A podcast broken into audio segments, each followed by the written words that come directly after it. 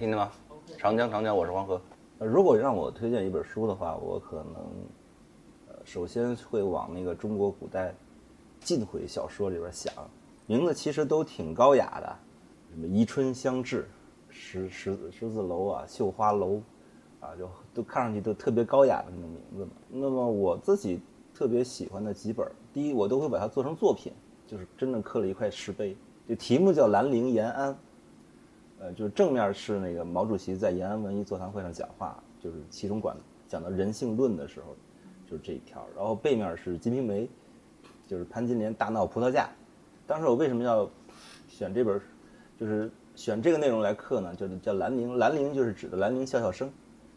呃，延安是指延安文艺座谈会的讲话，两个地名，它其实就是串联起这样的一个问题来，就是什么是经典，什么是我们想象当中的正统的东西。啊，因为毛泽东后来有一呃，我记得是七几年的时候，还是六几年，他接那个接见那个大学生，给大学生推荐了一本书，叫《金瓶梅》啊，就给大家说这个你们应该好好看一看一看这本书啊。那他以前推荐过，推荐过《水浒传》啊，或者说那个他我们现在所说的四大名著啊，《水浒》《西游》《三国》《红楼》这些，每一个呢都被他说成是阶级斗争啊，特别你比如说《红楼梦》是。这四大家族兴衰史，《水浒》这本书好就好在投降，他这他这试点特别奇怪，然后他就让大家去读《金瓶梅》，那大学生也没地儿找去了，对吧？那个时候你要是去看一本《金瓶梅》这本书，你那介绍信，然后你不一定能能那个能得到比较好的版本嘛。所以后来在坊间传了一个本子，其实是很值得向大家推荐的。以前王朔也推荐过，被删掉那个版本叫做解本。捷径的捷，啊，然后呢，就是有一些人就专门把那个删掉那部分呢，专门出了一本这种叫《金瓶梅结本补遗》，听起来特别高雅的一个名字啊，结本补遗，嗯，但是你看了以后就觉得看完了以后容易倒胃口，因为没有上下文嘛，对吧？你还得找原书去往里插啊。有一本书呢，其实是挺有意思的，就是这次郑重向大家推荐的一本书呢。也是那个，那个跟四大名著差不多，在我心目当中啊，包括他的描写，就是呃非常好，叫做《醒世姻缘传》。他的作者呢，现在一直搞不清楚，就跟那个《金瓶梅》是一样的，兰陵笑笑生。他这个作者叫西周生，啊，一直有争议，说是谁的都有。那很多人呢是比较偏向于倾向于说，这个原作实际上就是蒲松龄，原作就是蒲松龄。我当时看到这本书呢，是很偶然的，就翻抽屉，有有一次找一什么东西，发现哎，抽屉里边最下面那格挺隐秘的那个地方有一有两本书，是我父母呢从那图书馆，就他们呃单位的图书馆借的，叫《醒世姻缘传》，挺好的，字写的很漂亮，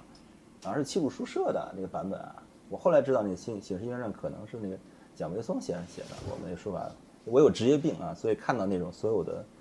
那个。是要手写的字体都要看，我觉得挺好看的那个字体。这个故事呢，我先把故事讲一下。这故事呢，其实很有意思，是一个是一个两段式的。呃，前面讲的一个叫叫姚恒啊，朝朝恒啊，朝呃朝大舍啊，这个人，这个人呢，他对他妻子不太好，然后就是宠着一个叫真哥的一个小三儿。第二是，他上山去打猎的时候呢。就是射死了一只狐狸，他后来因为他和真哥这个就是这个小三儿的这个奸情败露，后来被杀了，被人把头割了，然后他就转世，转世变成一个新的另外一个人，叫姓狄的，叫狄希臣，狄希臣这个人，然后那个狐狸又转世了，啊叫素姐，然后呢那个他那个前妻也转世叫季姐，就他们转世来报复他，就是前世。他其实讲的是因果。第一段呢，其实讲的还比较正常的，就是就是官场人生，或者是这种跟那个《金瓶梅》有点像，就是西门庆的生活很琐碎，然后里边有很多很多人情世故的事情，啊，语言也很生动。然后第二段呢，狄希臣就一生下来就很年轻嘛，很年轻，然后从他从他这个读书的时候遇到啊第一次性生活，然后到这个后来和呃娶了这个娶了素姐，然后后来又娶了季姐，这样的。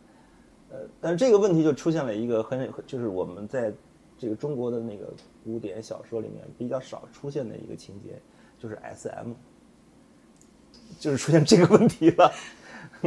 就是就是那个就是这个素姐呢，就是狐狸呢，就是转世的这个女孩呢，就是一见到这个男的，就天生的就对他气儿不打一处来，就特别痛恨他，然后就就就开始虐待他，啊，就各种各种重口味的虐待啊，就非常有意思，大家也可以看啊。啊，所以特别有意思。我当时看了以后，觉得这这这个这个啊，这个以前没见过，这个这个很有启发，很有启发。啊，当然最后嘛，就是所有的那种这种小说呢，它是以这个叫醒世嘛，就是讲因果报应，讲因缘嘛。然后最后就是只好你就让那个第一神最后就是念一万遍《金刚经》就消灾了啊。我们这个都是用这种 很简单的一种转化方式，像以前那个，后来我看了就特别比较。比较有有感触的就是肉蒲团，肉蒲团也不错。那肉蒲团呢，就是描描述的比较弱，就是语言上面描述的比较弱，太简单了。嗯，肉蒲团的里面的最大的问题就是它里面的性描写占的是占东西太多了，其他的相关的东西没有。那男主人公脑子里面就一件事情，就一件事儿，别的不想，就别的事儿你都不爱干啊。他做做的所有的事情都是为了这个。西门庆他虽然也是这样的，但是他实际上还有很多别的事儿干。中间还穿插了很多别的人，那那些人不是呢，西门庆不是脑子里想都是性，哎，对他还有别的事情做，啊，这个部分他其实在处理那个日常事务的情况下，就是和《红楼梦》，比如说王熙凤他们处理这种事务非常接近，很有意思，都是一些琐碎的事情去讨论。然后你看这个东西就情趣就很，有些人他爱喜欢看细节的，对吧？你看《红楼梦》里边讲我这做一个什么东西，我需要什么什么什么，开个单子，哗哗一说，有些人觉得我们男生以前就跳过去了。呃，那女生呢？得俩一 一挨个找啊。那现在挨个百度，这个是什么？这是什么？啊，我现在当然也有兴趣去看这些东西了。那就是，那讲语言上的嘛，我们肉蒲团可能就就弱一些，弱一些。就，而且呢，里边讲的东西稍微有点腐朽，就是你淫我妻，别人也引你妻，就是这个东西，因果报应啊。说到底都是这些。但《醒世冤传》它最有特点的，其实就是。两个方面，就大家对 S M 有兴趣的话，或者说对这种，呃，我们现在都管它叫什么虐虐恋亚文化啊，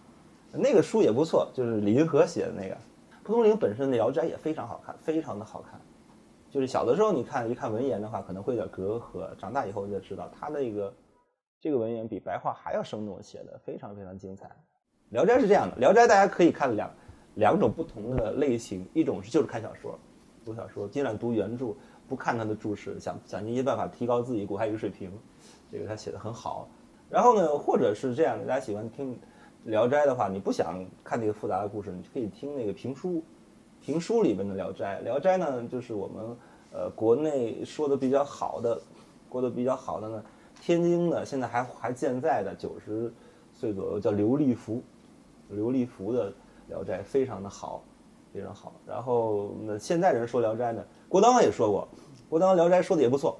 然后呢，现在主要说《聊斋》呢，就是王月波。王月波《聊斋》也很好，呃，但是王月波有个最大的问题，就是他那个很多的《聊斋》录音录的不太好，大家听的时候就你要去听的话，可能会受点影响。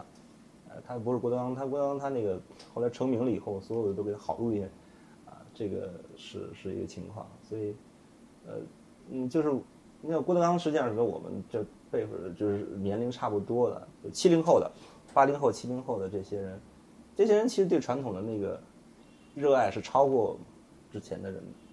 的。之前的人是英雄主义，他是要革命，革命以后他对那个之前的东西恩断义恩断义绝。但是七十七零后、八零后以后就开始哎觉得很开始迷恋这个东西了。所以现在复古风其实也都是，你现在去看，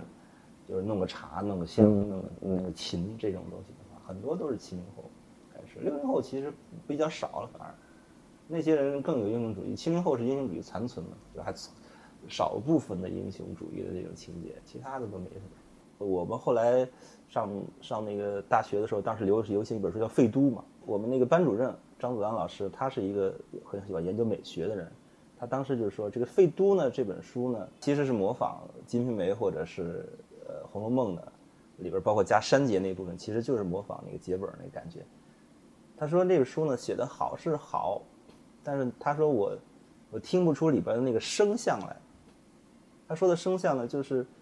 呃，如果你跟他方言接近的话，你你看这个小说的时候，就好像听他在说话，那个声音就会出来。尤其你方言接近，你我我们那个一席上面演讲，那个那个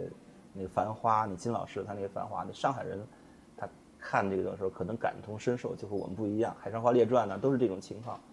张老师他一个绍兴人嘛，他看这个废都，他可能就觉得没有声像。那如果给一个陕西人，他看这个东西的时候，他可能就能活生生的就想象出那个说话人的那个，就是主人公那个说话的声音。所以我在看《醒世音传》的时候，第一次感受到了这种，就是语言里边的那个活脱脱的那种说话的声音。那个那个声音的感觉是怎样？呃，我能我只能记住一些比较粗俗的词儿。啊。啊，你就就就没关系，我就就真真的说，你比如说他表表示那个生殖器官，现在说这个人啊屌丝，屌丝很奇怪，你看他这个词儿本来是一个屌，本来是一个很那个脏脏词儿吧，对吧？但是后来就变成大家觉得很司空见惯的一个词儿了，它是被那个东西置换了，这个词儿的本本本意就没无所无所谓了，哎，对，那就逼格这种东西都出来了，对吧？然后。它就是它去掉了禁忌以后，它所表现的东西就不像它原来那个东西这么这么刺激了。但“屌字”这个东西经常出现，你《水浒传》里面这个太多了，但它是一般写成“鸟”字的。李逵说：“你你是哪里来的？”我们写是“鸟人”，对吧？其实就是读“屌人”，啊，就是这个，啊。然后呢，《写实渊源传》里面他讲男性的生生殖器官，他写那个有一个字很怪的，很难写的，一个叫“忌”，“记”就是这个字，写给你们看才知道。对，写一下，这写。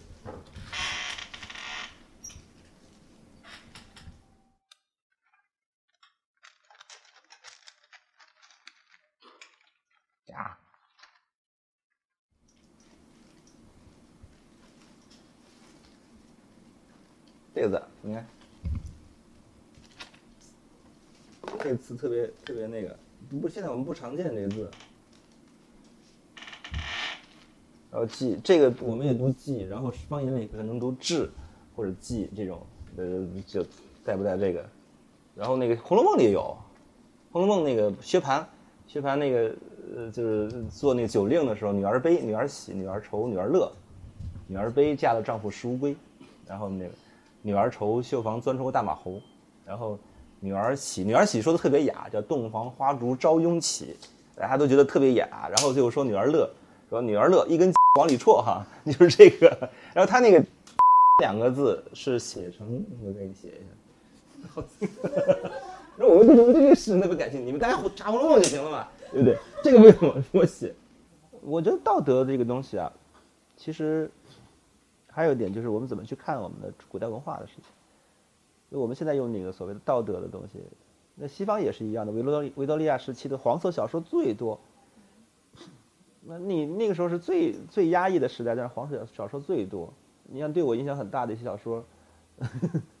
比如说那个就 S M 的啊，就最最，但是它其实不是，就不是讲 S M，大家都看什么什么什么，现在什么格雷的五十道阴影啊，五十度灰这样，那个太太低级了啊。比较好的其实是萨德的朱斯蒂娜或者是这些。啊，索达姆的《索德玛城的一百二十天》，实际上它是一个非常古典的一个东西。其实另外有一部小说是比它还要暴力、还要古典的那小说，其实非常的朋克。朋克就是以前那个一个法国一个诗人叫那个阿布雷内尔，给用阿布雷内尔，他的有一本小说叫《一万一千篇》，这个嗯，以前而且是正式出版过的，正式出版的是滕守尧他们出的吧？好像是那个我们那时候我后来找不到他的那个。版权页了，因为都已经看烂了。我们传着看，传着看以后，到后来全成散页了哈。我们以前的出版有一段时间是非常开放的，非常开放，就是里面有很多很多内容，出了很多，而且都是很有意思。你看，其实很有意思。你比如说欧的故事，欧的故事，欧的故事其实没有正式出版过，但是实际上就是正式出版，因为它是放在虐恋亚文化里面。有很多人一看虐恋亚文化不看了，它其实后边有百三分之一的篇幅。就是把 欧的故事翻译了一遍，这什么情况？我在当时我读这本书就特别乐的事情，就是你不能这样，你不能出一本书，然后再写一篇学写一本学术书，然后合在一块儿出，这就是在中国非常罕见的一件事情，呃，世界上比较罕见，中国就能发生，这个就是就特别中国这感觉，因为我觉得我，你像比如我，我我觉得我挺百无禁忌的，但是我我以前有段时间就觉得我们那帮人挺能挺能造的，挺能挺作的，然后年轻人就接触的不多，后来就是因为演出啊或者什么的，有很多那小朋友啊什么的就接触了他们那些就是高中的啊，还有刚上大学的那些小孩儿，就当时让我们特别震惊，就是他们比我们百无禁忌到一种匪夷所思的程度，就彻底把我三观就刷新了。我觉得，我觉得没有必要再绷着了，人家都到那个程，人家新来的那些孩子到那个程度了，我没必要跟他再绷着什么的，对吧？你自己想的什么就说什么嘛，就是你整个社会上讨论这些事情的时候是怎么正视它的，这个很有意思。你包括 AV 文化，那以前我们都根本就不讨论，现在正式变成一种文化了，对吧？所以我才会在就是就是非常在大庭广众下去讨论苍老师的事情，或者讨论什么的事情，这些东西你。你他们有人喜欢，这是大众传播里面的一个很重要的一个部分，你没有办法去回避它。